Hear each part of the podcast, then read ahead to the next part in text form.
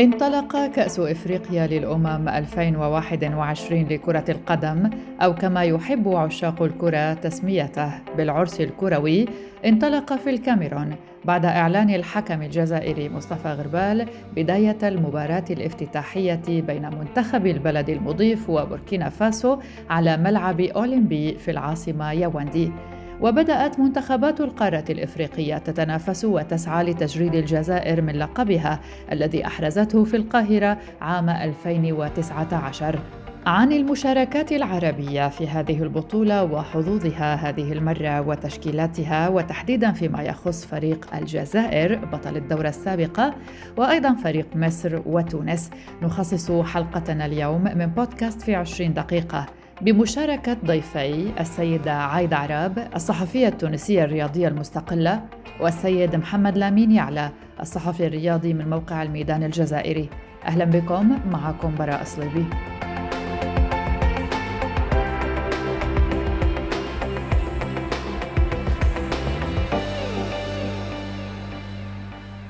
تجري مباريات كأس الأمم الإفريقية 2021 في الفترة ما بين التاسع من يناير ولغاية السادس من فبراير من عام 2022 في خمس مدن كاميرونية حيث احتضنت العاصمة ياوندي مباراة الافتتاح وستجري فيها المباراة النهائية كذلك وتلعب المباريتين على ملعب أولمبي.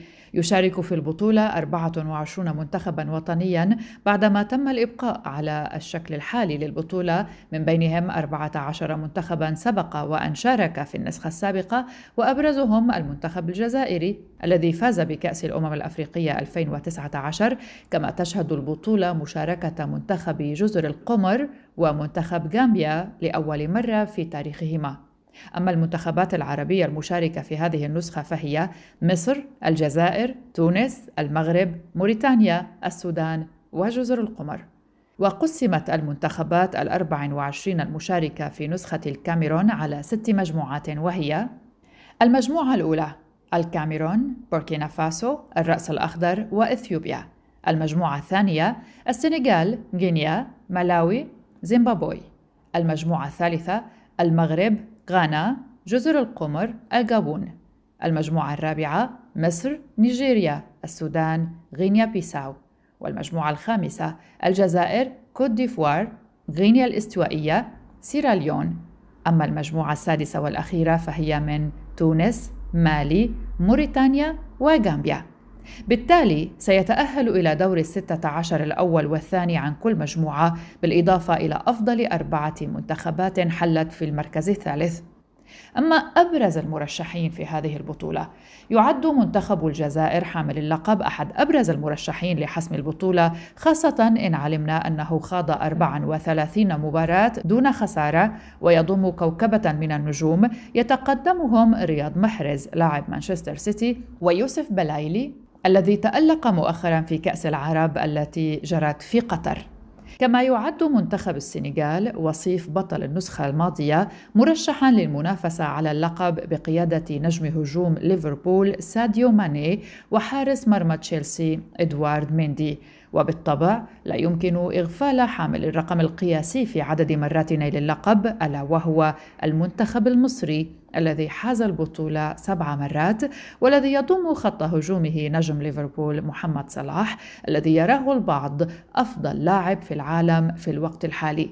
هناك أيضا منتخبات دائما تكون مرشحة لحسم اللقب مثل غانا ونيجيريا كذلك الكاميرون التي ستعول على عاملي الأرض والجمهور لنيل هذه البطولة للمرة السادسة إن صح في تاريخها.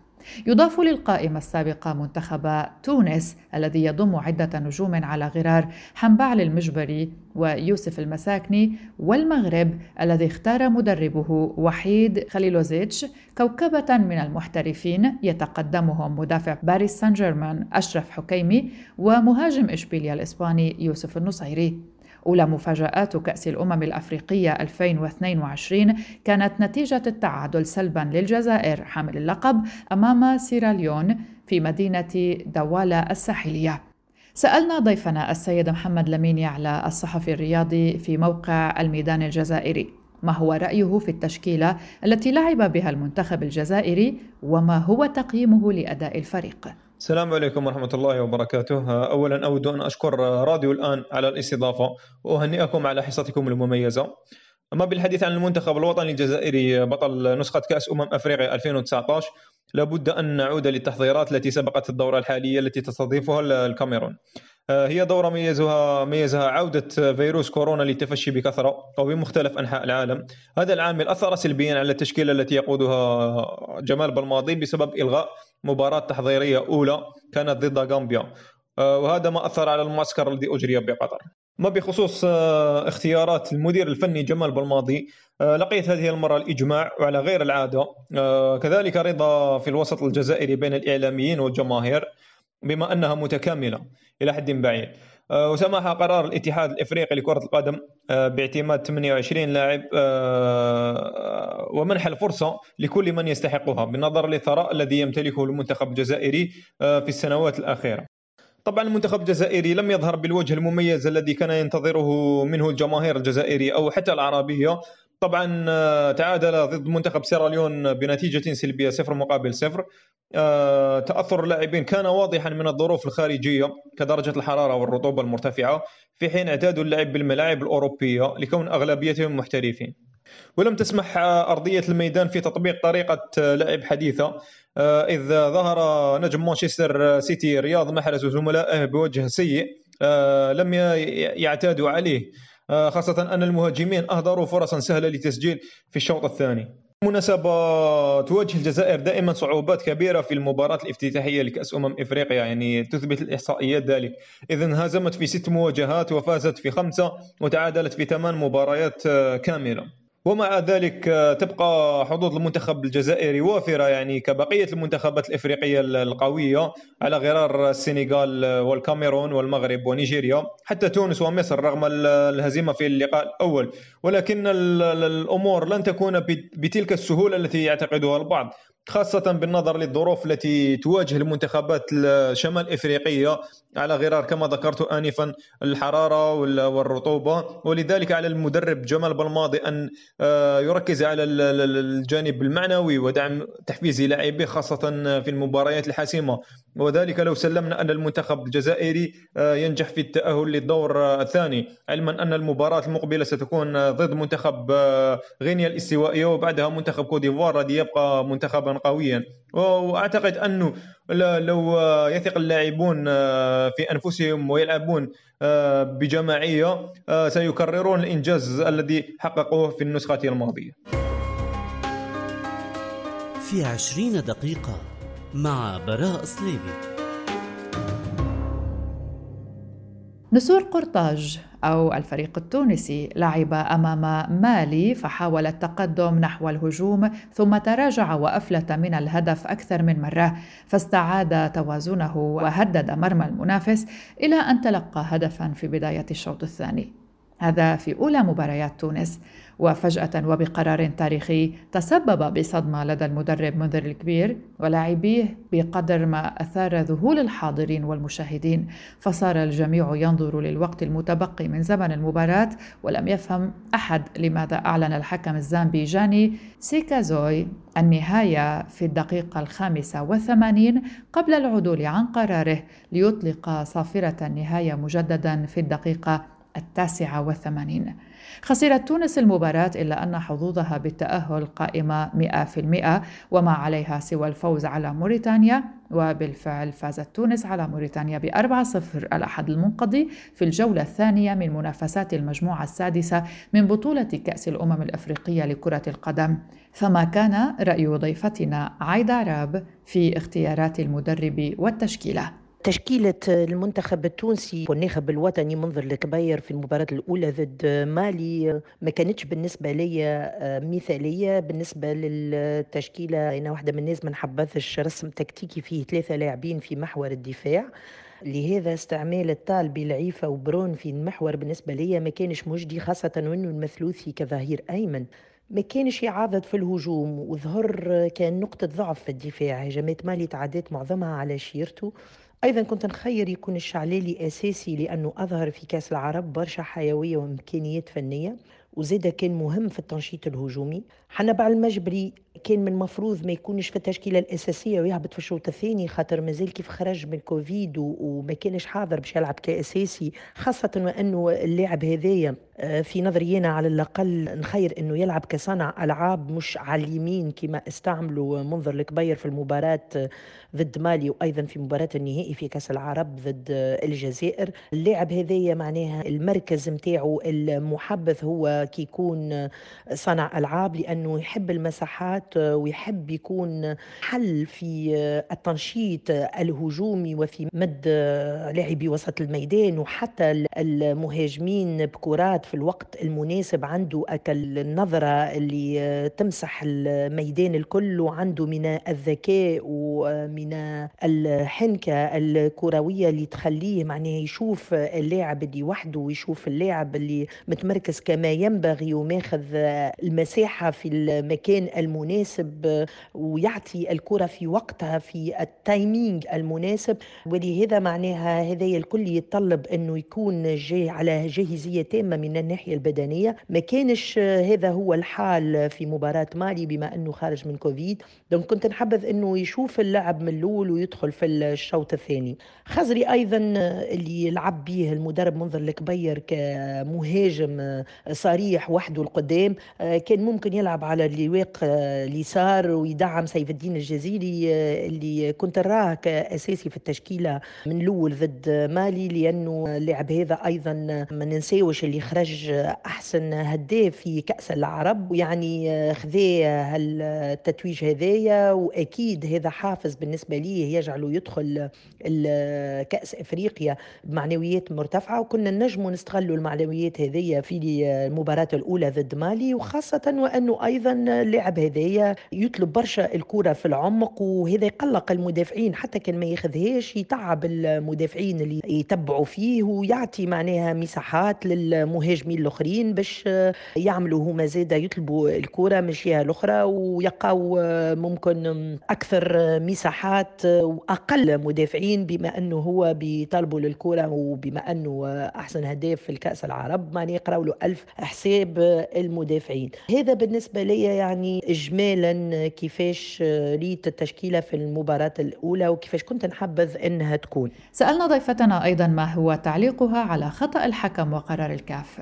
بالنسبة لمباراة المنتخب التونسي ضد المنتخب المالي الحقيقة المنتخب المالي كان خير منا على مستوى وسط الميدان إلى جانب أنه كان عنده صلابة دفاعية. تدرج بالكرة والرابط بين الدفاع ووسط الميدان كان أكثر نجاعة فيه المنتخب المالي من المنتخب التونسي. المنتخب التونسي كان لعبه متقطع مع ضعف كبير في النجاعة الهجومية.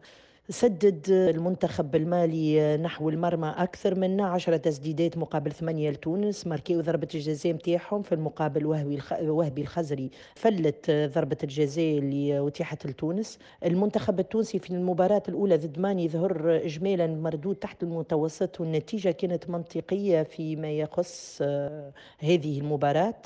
ما كانتش عندنا كالإصرار الكافي هجوميا وكاللعب المقنع بين كل اللاعبين معناها ما كانتش فما تسلسل نجم نقولوا بين ثلاثة الخطوط الدفاعية والوسط الميدان والهجوم. تحس وهبي الخزري شوية معناها منعزل القدام في الهجوم في حين هو كي يلعب على اليسار معناها ينجم يكون تجي من ساقيه هو الحلول للمهاجمين الآخرين وكان جاي موجود معناها سيف الدين الجزيري كان الأمر يكون خير برشا بالنسبة للمنتخب التونسي مع الحفاظ على وهبي الخزري. الخزري كمدافع ثاني يلعب شوية وراء سيف الدين الجزيري على اليسار باش ينجم سيف الدين هو يطلب الكرة في المساحات وينجم يعني يجبد الدفاع ليه ويمكن وهبي الخزري من مساحات أيضا فارغة بدون مدافعين باش ينجم هو يسدد ويمشي يعمل الهجمات هو وحتى يمركي على لا ولهذا معناها نعتبر أن النتيجة كانت منطقية. فيما يخص الحكم والغلطة اللي عملها أكيد حكم تونس ومالي سيكازوي عمل سابقة في الكرة العالمية بمحاولة إيقافه للمباراة مرة أولى في ال 85 دقيقة ثم إيقافه للمباراة نهائيا قبل نهايتها بثواني.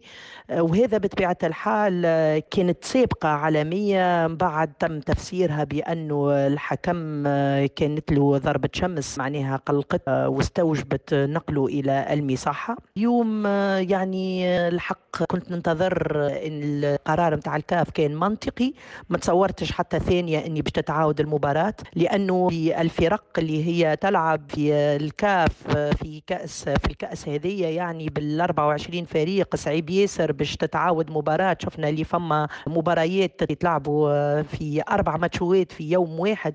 يعني أنه صعيب ياسر باش تجي تبرمج مباراة تتعاودها. هذا من باب المستحيل يعني كان متوقع أنه الكاف مش باش تعاود المباراة وباش تقر النتيجة الحاصلة على الميدان خاصة وأن المنتخب التونسي رفض باش يرجع للميدان في حين نظيره المالي رجع للميدان وقت اللي طلب منه باش يرجع للميدان. أكيد أيضا مالي اللي هي رابحة وقبلت باش ترجع للميدان ما هيش باش تقبل لك باش تتعاود المباراة. كانت تنجم أيضا هي تطعن في قرار الكاف كان جاء في الاتجاه هذاك. يعني كانت الإمكانية أني باش تتعاود المباراة وأنا قلتها حتى قبل قرار الكاف معناها من باب المستحيل ومن باب الخرافي والخيالي. ولهذا معناها كان قرار أنا ريت قرار الكاف منطقي وكان لازم المنتخب التونسي أنه يعني يركز على مباراته الجاية ومبارياته الجاية وما يقعدش معناها يستنى في قرار من الكاف باش يعاود المباراة لأنه حتى كانت تعاود المباراة مش متأكد أني تكون النتيجة معناها لصالح المنتخب التونسي. ولهذا تصير الأخطاء التحكيمية صارت قبل سوابق عالمية بأنه تماركيو بونتوات باليد في كؤوس عالم غيروا مجرى نتائج مباريات غيروا وجهة ألقاب كبيرة. لكن مع هذا يقعد التاريخ يشد المتوجين حتى كان صارت على أخطاء تحكيمية. يعني هذا هو يلزم ديما الأخطاء التحكيمية توا بوجود الفار هي أقل حدة بالنسبة للمنتخبات وبالنسبة للكرة العالمية. لكن كي تصير أخطاء تحكيمية وهذه سابقة جديدة معناها أنه يوفى توفى مباراة قبل وقتها. يلزم الملاعبية والإطار الفني يكونوا مركزين على معناها ما تبقى من مباريات على بقية التظاهرة وما يقعدوش معناها يستناو في قرارات من الهيئات الدولية اللي ممكن ما تجيش القرارات هذه يعني. فوالا هذا اللي صار تقريبا إنه المنتخب التونسي ترينا وكمل يترينا على أساس باش يلعب مباراته الثانية والثالثة. سألنا ضيفتنا أيضا كيف للمنتخب التونسي تخطي باقي المباريات سيما أنه يعاني من نقص في اللاعبين بعد مرض ستة منهم بكورونا. أكيد باش نعاود آه، نأكد على نقاط آه، ديجا قلتهم في الإجابة على السؤال الثاني والأول اللي من مفروض أن ما نلعبوش بثلاثة مدافعين محوريين وخاصة أنه الفريق الموريتاني والفريق الجنبي على الورق على الأقل أضعف منا يعني أنه المنتخب التونسي يلزم يجازف شوية ويحط فريق من ناحية يعني خصال اللاعبين ومن ناحية التكتيك والتفكير يكون هجومي بحت وظهر لي المدرب استوعب الدرس متاع المباراة الأولى والأخطاء متاع المباراة الأولى وهذا معمل في المباراة الثانية. إحنا حكينا عليها قبل ما نتفرجوا في المباراة الثانية وقبل ما تصير مباراة تونس وموريتانيا لكن الواضح إنه هو اللي ما كانش يحب يستغنى على ثلاثة مدافعين محوريين. ممكن الخروج متاع المرض متاع ديلان برون بالكوفيد خلى المدرب يلعب بزوز بركة في المحور ويمشي في فريق ذاك طابع هجومي بحت بإدخال كل من الشعلالي ووهبي الخزري اللي رجعوا على اليسار effectivement وإدخال سيف الدين الجزيري كمهاجم صريح. وهذا بالطبيعة أعطى وجه آخر مغاير تماما للمنتخب الوطني التونسي في المباراة الثانية ضد المنتخب الموريتاني الثاني يعني ما أثرتش الإصابات بفيروس كوفيد على ستة ملاعبية على المنتخب التونسي لسيما أنهم ثلاثة منهم ما لعبوش في المباراة الأولى وكانوا من الأول معناها غايبين على المباراة الأولى. وإحنا كنا عارفين يعني من انطلاقة الدورة هذه باش تكون تحت شعار الكوفيد وقلنا حتى أنه الفرق اللي باش تتمكن باش تحافظ على ملاعبيتها ولا ما يصابوش بالكوفيد هما اللي باش يمشيوا أكثر أشواط في التظاهرة هذه الإفريقية هذه نعرفوا بالقوانين متاع الكاف اللي أجبرت حتى أنه كي يبدا لاعب مريض بالكوفيد ويبدأ لاعب معاه في نفس الغرفة حتى اللاعب الثاني ما يلعبش في المباراة اللي تلي تحليل واحد منهم يكون إيجابي. يعني كنا عارفين حكاية الكوفيد وأكيد المدربين الكل قارين حسابهم للمسألة هذه.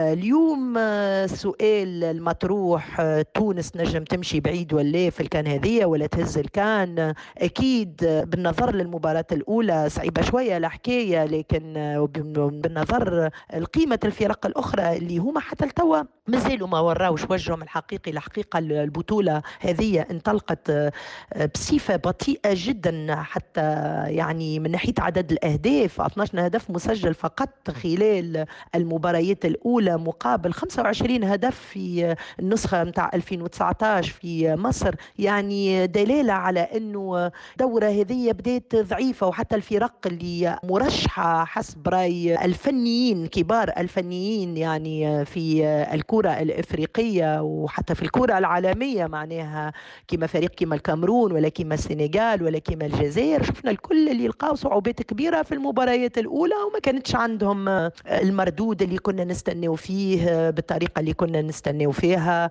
نأمل على كل حال إحنا لهذايا يعني انطلاقة بطيئة على خاطر عدة عوامل منه عامل الطقس زاد ما نساوش اللي معظم الفرق هذوما الملاعبية متاعهم ينشطوا في بطولات أوروبية اللي فيهم درجات الحرارة توا منخفضة جدا معناها ما بين صفر وعشرة فما حتى اللي تحت الصفر يعني إنك تلقى روحك تلعب في 30 سخانة و29 سخانة وبالمشاكل متاع الرطوبة ولا غير ذلك بالمشاكل الأمنية اللي موجودة في الكاميرون اليوم أكيد مش أمر هين وسهل على الملاعبية هذوما يعني فما فترة متاع تأقلم يلزمها تسير وباش تسير في الدور الأول هذايا ونتصور تو ما نجموش نحكموا على حتى فريق ما نجمش نقول لك الحق صراحة كان تونس تنجم تكون حاملة للقب هذايا. يلزمنا نتعداو ساعة للدور الأول ونترشحوا للدور الثاني. ومن بعد نشوفوا المستويات والنسق كيفاش باش يطلع وكيفاش باش يكون تصرف الفرق اللي هي مرشحة لنيل اللقب ولا المرشحة الأبرز لنيل اللقب. نشوفوا كيفاش باش يتحسن مردودها ولا إلى أي اتجاه باش يمشي مردودها. ومن بعد نجموا نحكموا على ابتداء من ثمن النهائي والمباريات اللي يكون فيها يعني تكون يا إما تترشح يا إما تنسحب. الانسحاب يكون مباشرة معناها بالطريقة المباشرة مش تستنى المباراة اللي بعدها. وقتها باش نوليو نعرفوا المردود الحقيقي للفرق والإمكانيات الحقيقية للفرق. وباش نعرفوا كان تونس يعني قادرة إنها تحاكك الفرق هذه وتمشي لبعيد في التظاهرة هذه. وإلا لا لكن تو مازال لنا مباراة غامبيا اللي هي باش تحدد مصير تونس كيفاش باش يترشح وباش يترشح في أنا مركز مركز ثالث كما أحسن ثالث ولا مركز ثاني ما نعرفوش لحد الآن. نستناو مباراة غامبيا ومن بعد نجموا نحكموا على المنتخب التونسي.